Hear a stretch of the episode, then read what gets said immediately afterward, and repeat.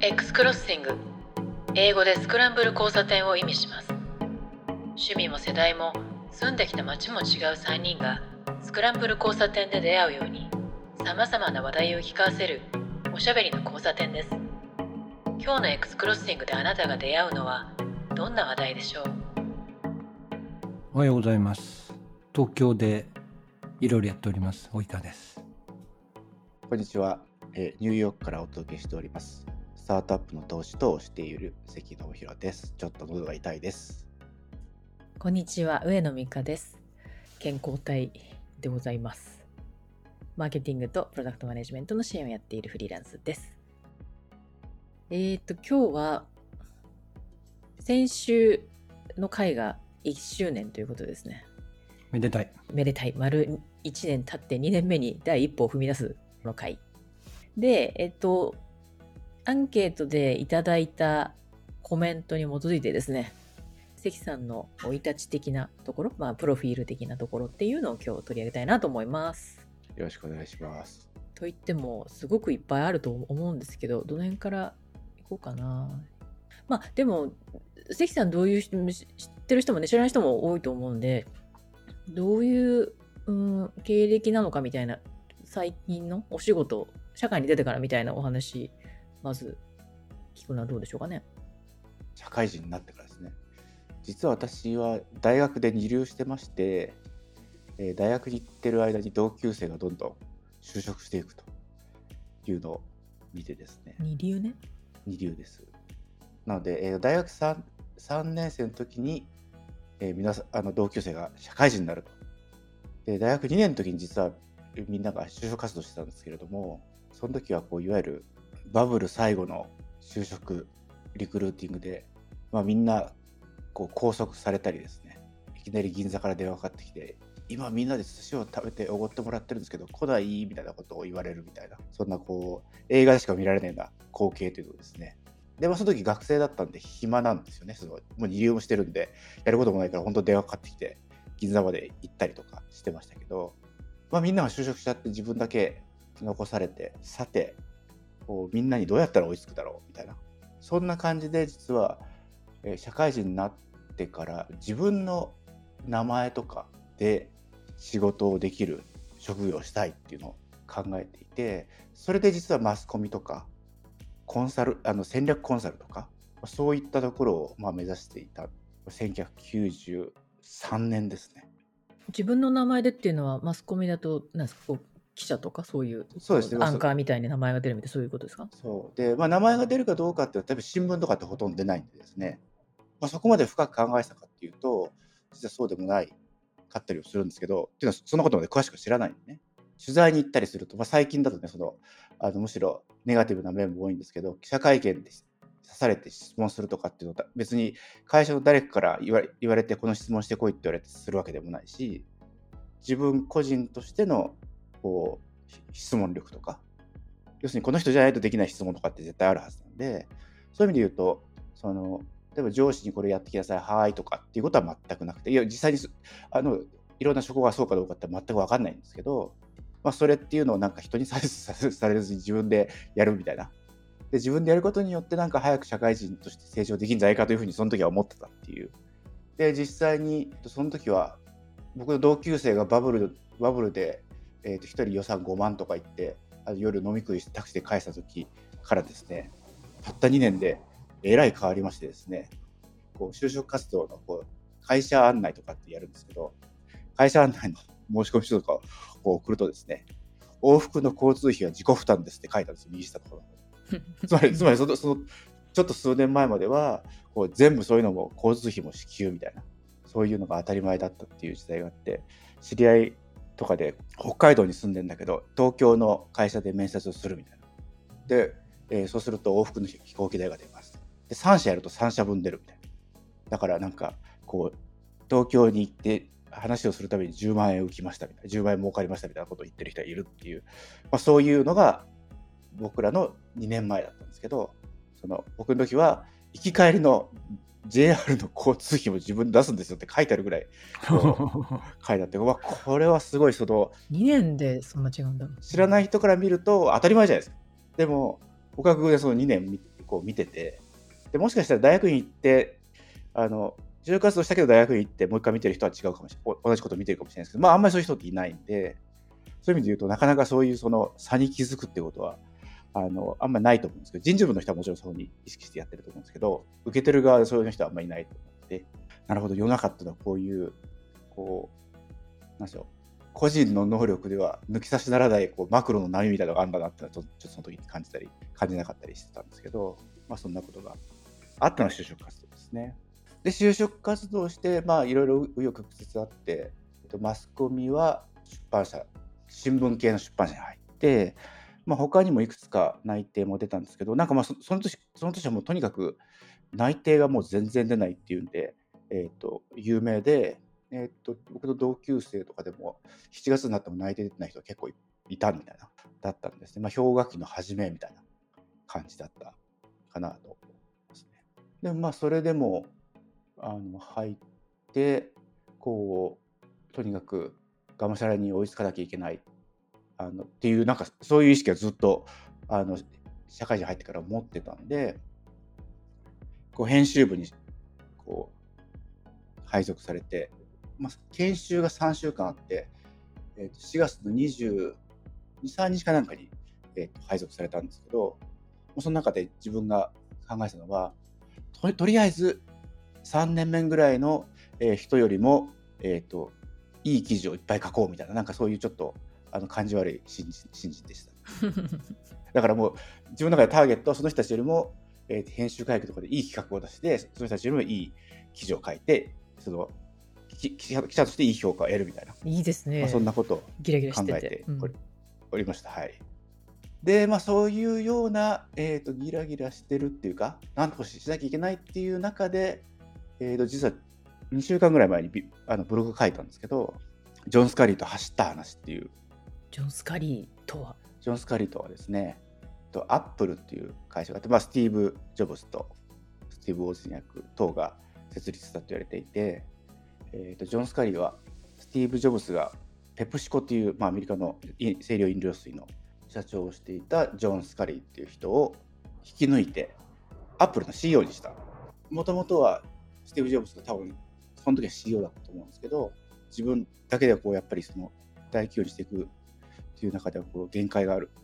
と思ったのか、いいマーケティングのプロをハイヤーしようということでジョン・スカリーっていうのを引っこ抜いて自ら口説いて、自分の会社の CEO にしたっていう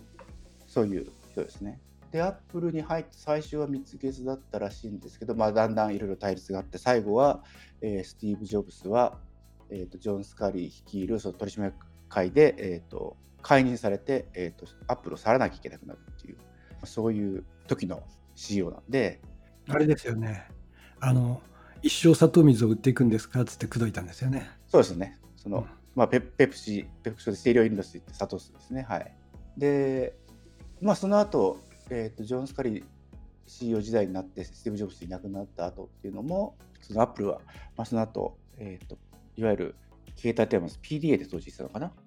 ニュートンでしたっけ。ニュートンですね、うんうん、あニュートンの前かも。ナレッジナビゲーターとかってのもなかったでしたっけ。まあでもニュートンかな、多分ニュートンですね、うん、でなんかまあ、そういうのやってたんだけど、あんまりうまくいかなくて、確かに93年かなんかに、アップル辞めてる。で、なんでかって94年の4月に社会人になってるんですけども、その前の年に辞めていて、で、僕がちょうど社会人入って1、2ヶ月の時は、そのアップル辞めた後、まあ、アップル辞めた時に結構お金ももらっていて、まあ、それで、いろんなアドバイザーをするみたいな感じで、プラプラしてないですけど、まあ、確かいくつか会社も引き受けてたと思うんですけど、でその時にちょうど僕その話に戻すと、僕がギラギラしてる時にですね、なんか記事を書かなきゃいけない。で当時アメリカではそのパソコン通信っていうのがすごい結構流行っていて、これから大きなビジネスになると。その時にアメリカで当時1位になったのか、そういう勢いで1位に、なったのがアメリカオンラインっていう会社があって、そのアメリカオンラインがどうも日本に進出するらしいっていう、噂を聞きました。それはそのもちろん全体としてそういうのがいつかあるだろうっていうのはそのみんな知識の中にあるんですけど、どうもそろそろ来るらしいっていう噂を聞いて、で、まあ、編集部の人とか隣の編集部とかいろんな人にこう声、あと外部の人とかに声かけまくっていたら、どうもスティーブ・ケースっていうその AOL のアメリカオンラインの創業者で CEO だったんですけど、なんかお忍びで来てるらしいと、日本に。で、その提携先を探してると、日本に進出にあたってっていう情報を聞いて、でさらにずっといろいろこう聞いていると、これ全部同じ日の話なんですけど、聞いていると、どうもアドバイザーとして元アップルのジョン・スカリーを採用していて、ジョン・スカリーと一緒に来てるらしいっていう情報が夕方ぐらいになって分かったんですね。まあ、その後も編集部の中で、まあ、デスクとかと話をしていたら、ちょうどそのデスクがちょっと前ニューヨークに駐在した時に、そのアップル時代にジョン・スカリーにインタビューしたんだけど、まあ、彼はなんかどこの国に行っても必ず朝5時に起きてジョギングをするんだと、そう言ってたと。でそれはその、どこの国に行ってもそうなんですって。実際なんか、その後最近になってジョン・スカリーの名前でジョギングで調べたらですね、ジョギングをしているところがこう写真として残っていてですね、それ自身が何か雑誌の、特集がなんかなってるんですね。でそういう写真も出てきていて、あ、そのぐらい有名だったんです。この人毎日ジョギングする。僕はそのこと知らないんですけど、とにかく5時ですと、朝5時にやると。じゃあ明日の朝5時にとにかくジョギングするとこ捕まえようと。でその後いろいろ調べたら、アップル時代は来るときはいつもホテルオークラのバスだということが分かりまして、そうか、じゃあホテルオークラの前に朝4時半ぐらいから張ってれば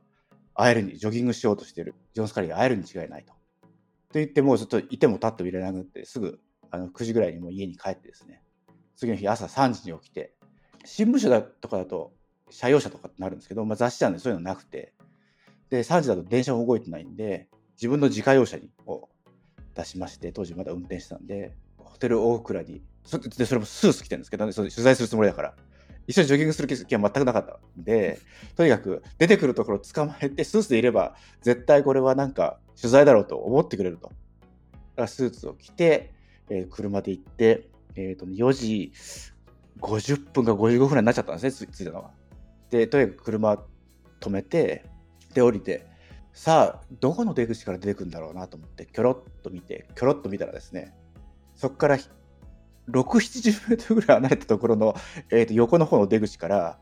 ジョギングしてる白人男性が飛び出していったんですね。こんな時間に まだ5時ぐらいなんで、そのホテルの周りとか人が全然いないから、もう絶対この人だと。すごいタイミングでしたね。5、60メートル離れてるんで声かけても届かないだろうし、まあ、もちろん英語でパッとなんか流暢に話すこともできないし、当時はと思ってですね、どうしたかっていうと、これは走って追っかけるしかないと、まあ、それ以外にこう入り口が複数あるってことが分かったんで、帰って待っててもダメだと、違う入り口から入ってこられたら会えないじゃないですか。そうするともう二度と会えないと思って、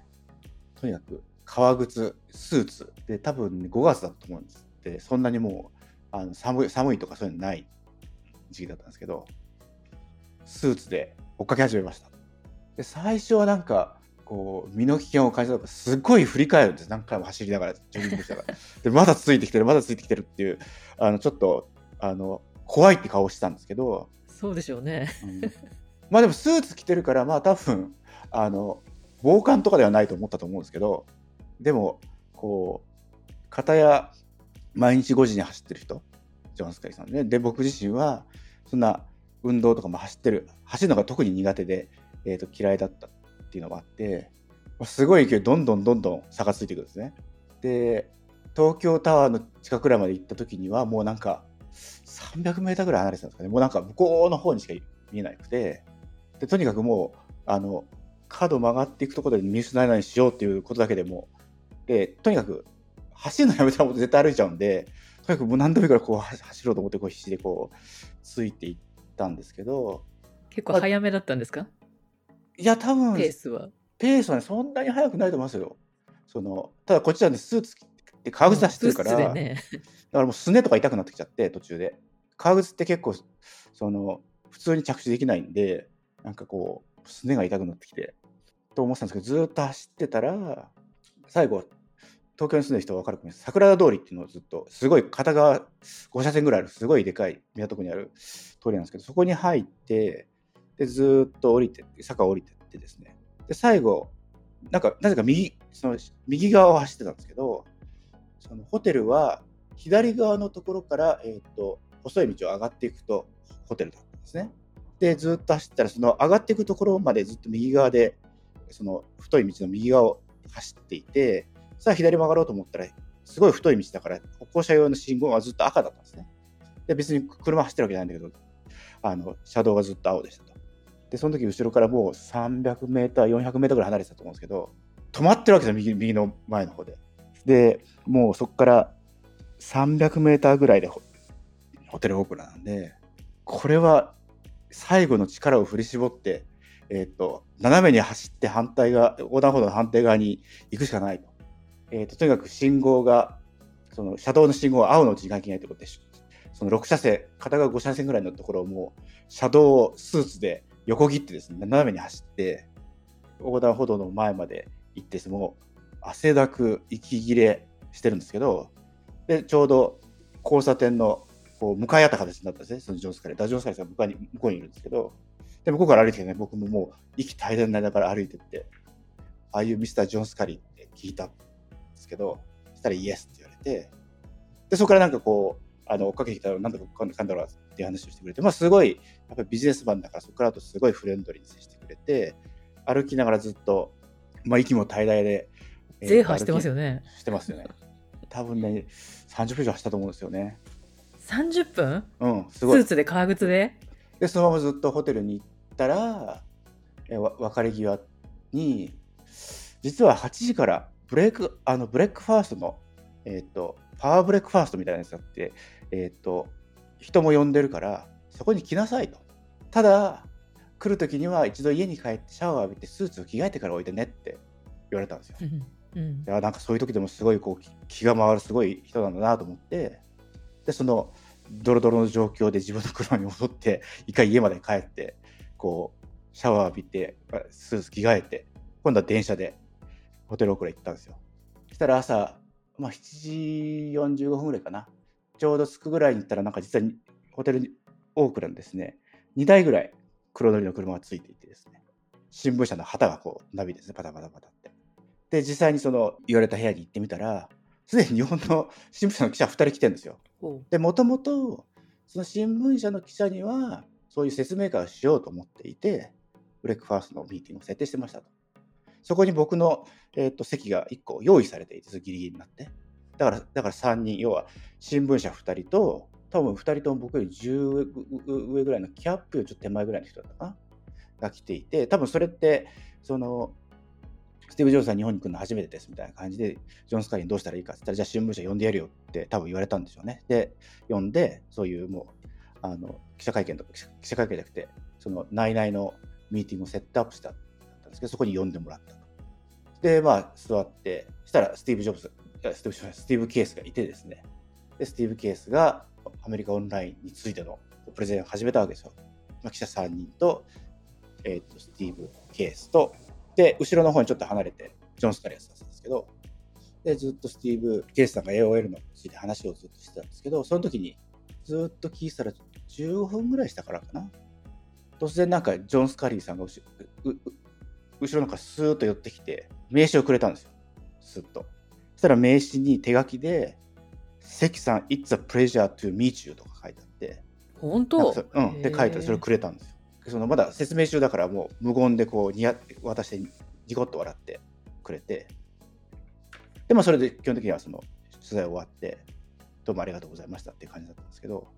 その関さんって書いてくれたのは関さんは自己紹介とかしてた名刺渡してたんですか？それでちゃんと名前渡してた。そうそうあの時です当然横断歩道の時横断歩道で別れる前に当然名刺を渡してるんで、ああそうなんだ、うん、名刺をもうとにかく渡さないともうめちゃくちゃ印象深いでしょうねそれはね、うん、ちょっと怖かったと思いました絶対。関さんその名刺まだ残ってるんですか？多分どっかにあると思います、実家とかにあると思いますけどね。宝物じゃないですか。宝物ですよ、うん、でその時ジョン・スカリーはなんか本当にスカリーブラザーズってなんか兄弟立ち上げたスカリーブラザーズって書いてあったかしとも何もなくて名前だけかもしれないですけど、まあ、なんかそんなすごい結構分厚いエンボスの名刺だったっていうのはよく覚えてますけどね。だからまあそんなことをやったりとか、あと当時はネットスケープがちょうど創業したばっかでやっぱり同じパターンで、ね、マーク・アンドリーセンと当時大学卒業したばっかでそれとあと当時シリコングラフィックスの創業者で会長だったネスケープの創業者、なんだっけ、名前出てこない、はい、マーク・アンドレーセン、ジェームス、でもう一つの方です、もう一人の方です、ジェームス・クラーク、あ、そうそう、ジム・クラークですね、あ、そうそう、ジェームス・クラークさんって言って、この人は確かスタンフォードからシリコングラフィックスっていうのを創業して、で、ネットスケープ作る時にはシリコングラフィックス直前に辞めていて、ワーカー・アンドレーセンは当時イリノ大学っていうシカゴから南に300キロぐらい離れたのかなところの大学で、当時は、NCSA モザイクっていうのを開発してたんですけど、でそこからその彼をマーク・アンドリーセンをと一緒にジム・クラークが会社作ろうって言って1990年4月に当時モザイクコミュニケーションって名前で作って、その後モザイクって名前がちょっとまずいってことでネットスケープっていう名前に変えたんですけど、やっぱりその時も、すごい似たパターンですね。そのジム・クラークさんってそのシリコングラフィックス時代にやっぱ日本に来てるから日本のことをよく知ってて、でネットスケープの日本展開っていうのをやっぱり、探しに来てるらしいっていうの、またそれも、ゲットして、でその時は、どうもこういろんな人の話を聞いたら、ほとんどこう取材の時間とかはなさそうなんだけど、どうも築地にある電通から、大手町にある日経に移動するらしいということを情報を聞いてですね、電通の入り口で待ってたんですね。で、電通の入り口で待ってて、その時はそのジム・クラークについてる日系人の人が いたんで、その人に事前にちょっと聞いといたんで、その入り口で待ってるんで、その移動中にタクシーに同乗させてくれと。で、多分15分ぐらいですから、その15分でインタビューするからって言って乗ったんですけど、逆だったかな。大手町から築地かもしれない。で、乗ってその、後ろの席にジム・クラークと2人にしてもらって、ずっとそこでインタビューしてたんですけど、運転手さんが築地の電通に行くはずなのに電通ってだけ言ったんで、当時は電通って、もっと先の聖路加タワーっていう聖路加病院の先に日本社が一時期あったんですね、建て替えかなんかの時に、間違いそっち行っちゃったんですよ。なんで15分のはずが50分ぐらいかかったんですね。で50分あったんで十分いろんなことが聞けて、それで記事が書けたっていうのがあったんですけど、でそれは別に名刺とかはそういう劇的なものはないんですけど、それ仲良くなったり LINE するたびに自分クラックからメールをもらえるようになったりとかしたんですけど、なんかそういうのを頑張ってやったのが1年目だったっていう感じですね。へー、なんかすごいですね。記者なんですけど、本当に記者みたいな感じ張り付いて、で引き出しているっていう、マスコミの勉強とかもしてるわけでも何でもないじゃないですか。だからとにかくどうしたらこう目的のことができるかってことをこう短期間で考えて、それを実践するみたいな、だからそればっかりやったっていう感じで、結局情報あってもね、そこに行くとかいるらしいって言っても、それ以上情報を取らなかったら会えないんで、やっぱり会って話を聞くっていうのに特化して、やっぱり1年目2年目とかすごい頑張ってやったなと今は思いますね。のが社会人になった頃のなんかちょっといい感じの話しかしてないですけど、その後経営者になるじゃないですか、はい、その記者の時代にやってたことで、なんか生きてることとかって共通点とかってあるんですか？やっぱり経営者もそうだし、今の投資家もそうなんですけど、人と会って話をするってやっぱり慣れもすごい大きいと思うんですよね。人と会って、で特に記者って短期間で質問しなきゃいけないですか。で要はこうダメって言ってもずっと時間終わっちゃうってのがあって、やっぱり質問がある程度こう良くないといい回答も返ってこない。でそれもさっき言ったように、その妙に肩肘張ってて一人でやるっていうふうにすごい意識してたから、いつも一人じゃなくて、だからその質問が悪いと、他の人に振って待ってるとかできないから、ずっといつも大体1対1なんですよ、取材って。だからその中で、例えば相手に印象づけるみたいな、インプレスするみたいなところとか、相手がこう普通にしたら話せないようなことを聞き出すとか、その場で聞いたことからさらに、質問をして、もっと引き出すみたいな、なんかそういうのっていうのは経営者になると、もちろん面接とかその人を採用する面接とかもあるし、提携先と話すのもあるし、いろんな交渉とか話をするのがあるじゃないですか。だからそういった意味で言うと、僕自身その実はマスコミに入る前って人と話すのがすごい苦手だったんですね。特に公衆の面前で喋るってすごい苦手で、だからこう前でスピーチしなさいって言ったらそういう日は欠席するぐらい嫌いだったんですよ。だからもう前で喋るとか人前で喋るとかそれありえないっていう感じなんですけど、まあ、その記者生活の中でとにかく配属された最初の教育係のデスクの人が、関君、僕はなんかあんまり人を教育できることはないんでですね、これだけやってください、記者会見っていうのはそこら辺にずっと大体貼ってあるんで、それを見て面白そうなところに行ってください。で、一番前に座ってください。一番最初に質問してください。一番最初に名刺交換してください。以上です。でそうですか、もう帰った。それで配属されたその日ですよ。でそれだけやってください。以上みたいな感じで、記者会見って後ろの方に座ろうと思うと、そういうことを一応なんか他の記者とか聞いてるらしくて、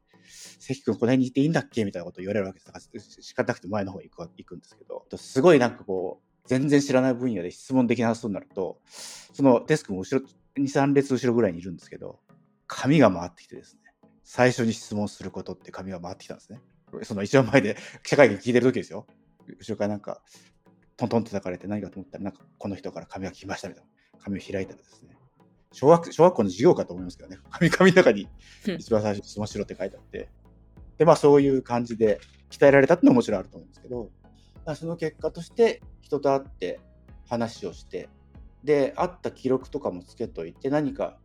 そういえばあの人って半年後にこういうことやるって言ってたけど、そろそろ半年経つから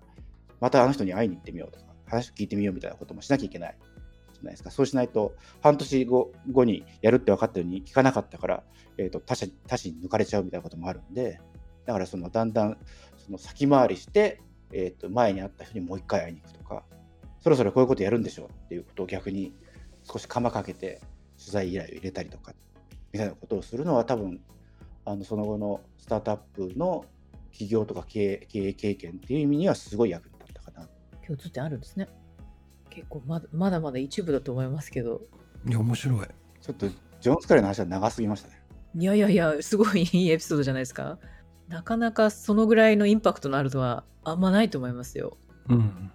じゃあ今度日本帰ってきた時は実家でその名刺をですね探して写真アップしてください。ね、当時はねスキャナーとか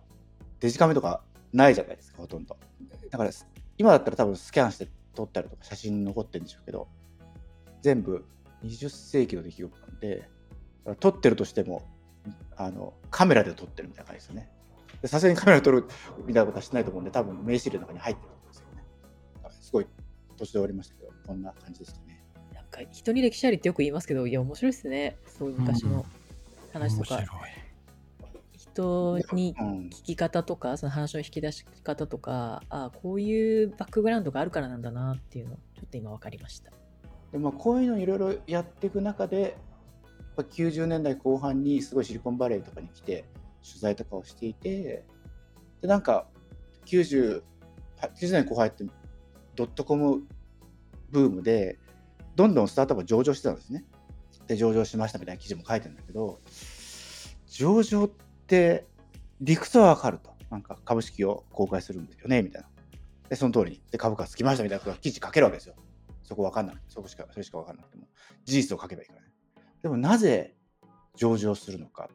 上場した後にどういうことが起きるのか、する前はどういうことが起きるのか全然わかんないじゃないですか。わかんなかったんですね当時。で当時いろんな人にこう本当1日やアメリカに来てると取材、数人してたんですけど、これはやっぱりなんかいくらこの人たちに聞いてもただ右から左に行くように流すだけになっちゃって、これなぜやってるのかってどうしても分かんないです。なぜかって、なぜっていうのはそんなことを経営者の人に聞く時間もったいないじゃないですか。聞きたいのはその人会社の戦略であったり何をするのかとかでも聞きたくて、そのなんで上場したんですかとかっていう質問してもなんかバリはないから、だからどうしようかなって勉強しよう、どっかでしなきゃいけないなと思った時に、いやこれ待てよと、ただ勉強しても生きた知識が得られないなと思って、でこの人たちどういうところでそれを勉強したのかと思ったら、なんかビジネススクールに、当時はビジネススクールを出て起業するのがすごい流行ってたんですね。だから90年代後半のドットコムっていわゆるビジネススクールの MBA 卒の人たちがすごいスタートアップを立ち上げて上場してたっていう時代があったんで、そうかこれはビジネススクールってとこに行けばこういう人が周りにいっぱいいるんだっていうふうに思って、そうだビジネススクールに行こうと思って、それでビジネススクールにアプライしたっていうのは99年ですね。で結果からすると行ってみたらそんなにブリリアントな 人だらけのわけがなくてですね、ブリリアントな人はそのビジネススクールでも一握りの人がうまくいって、それで抜けて、会社作ってさらに抜けてうまくいってるって人だから、もちろん僕が当時会ってたのはもう上積みの上積みだったんですけど、まあその毎日のように会ってみんながすごいこうブリリアントな人だったんで、そのビジネススクールに行くまでは、あビジネススクールってこういう人が周り中にいっぱいいるんだ、200人300人っているんだ、これはすごい楽しいだろうなと思って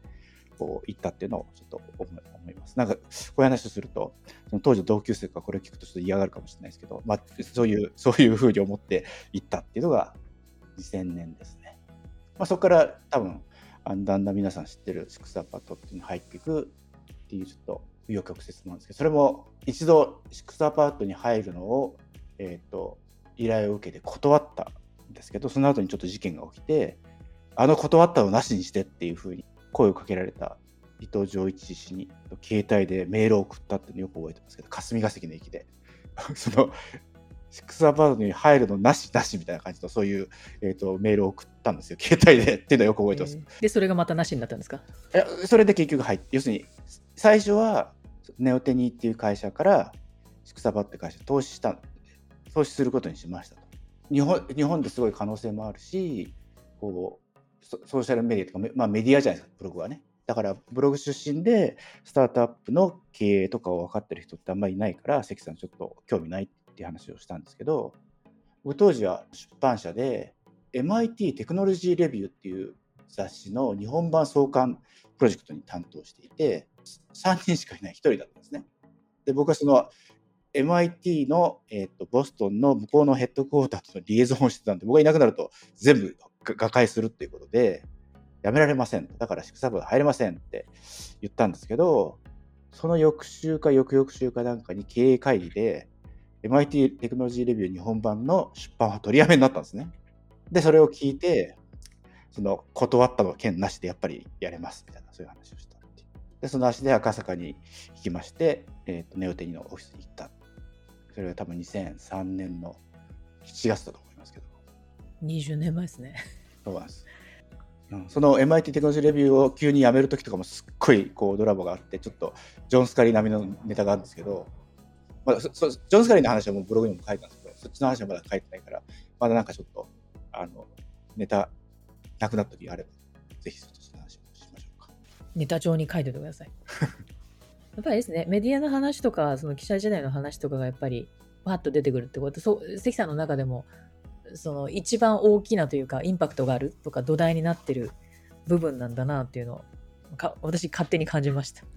今投資家もやってますけど、この話をしましょうみたいな話をしたじゃないですか、3週間前に、でその時にどうしようかなと思ってたら、実はそのスティーブ・ジョブズと NHK の話がちょうど盛り上がったのあったじゃないですか、日本の版画でしたっけ。あ、はいはい、でその担当してた記者の人が辞めて、なんかすごい長い取材ノートを書いてたじゃないですか、 NHK の。でそれは話題になったんですね、ちょうどね。であれを見てなかったら全然その今のジョン・スカリーの話をほとんど忘れてたと思うんですね。でもあれを見て、なんか取材ってこう確かに熱くなるよね、こう一回可能性が全部途切れたと思ったら急にね予期せぬところで話がつながったりするよね、うんうんって読んでたんですけど、最後の第3回に来たらジョン・スカリーが出てきたんですよ、最後にね。ああそういえば俺もジョン・スカリーそういえばあったなと思って、でこういう生い立ちの話をするって言ったんで、ちょっとジョン・スカリーのやつどんな話だかを思い出そうと思って、それでブログを書いたんですよ。ですごいブログを書いたんですごいビビッドに覚えてるから、今日すごい細かく話せるんですけど、それブログを書いてる途中で結構これってどうだっけって結構うろ覚えのところもあって、古いこう資料とかを見て保管して、だからもしかしたらちょっと他の時に若干の捏造が入ってるかもしれないですけど、でも大体そんな感じでやったから、まあ今日すごいビビッとに話したって感じですね。いう感じでしょうか。面白かったです、ありがとうございました。いや面白かったです。普段 1年間もねこうやってたもなかなか聞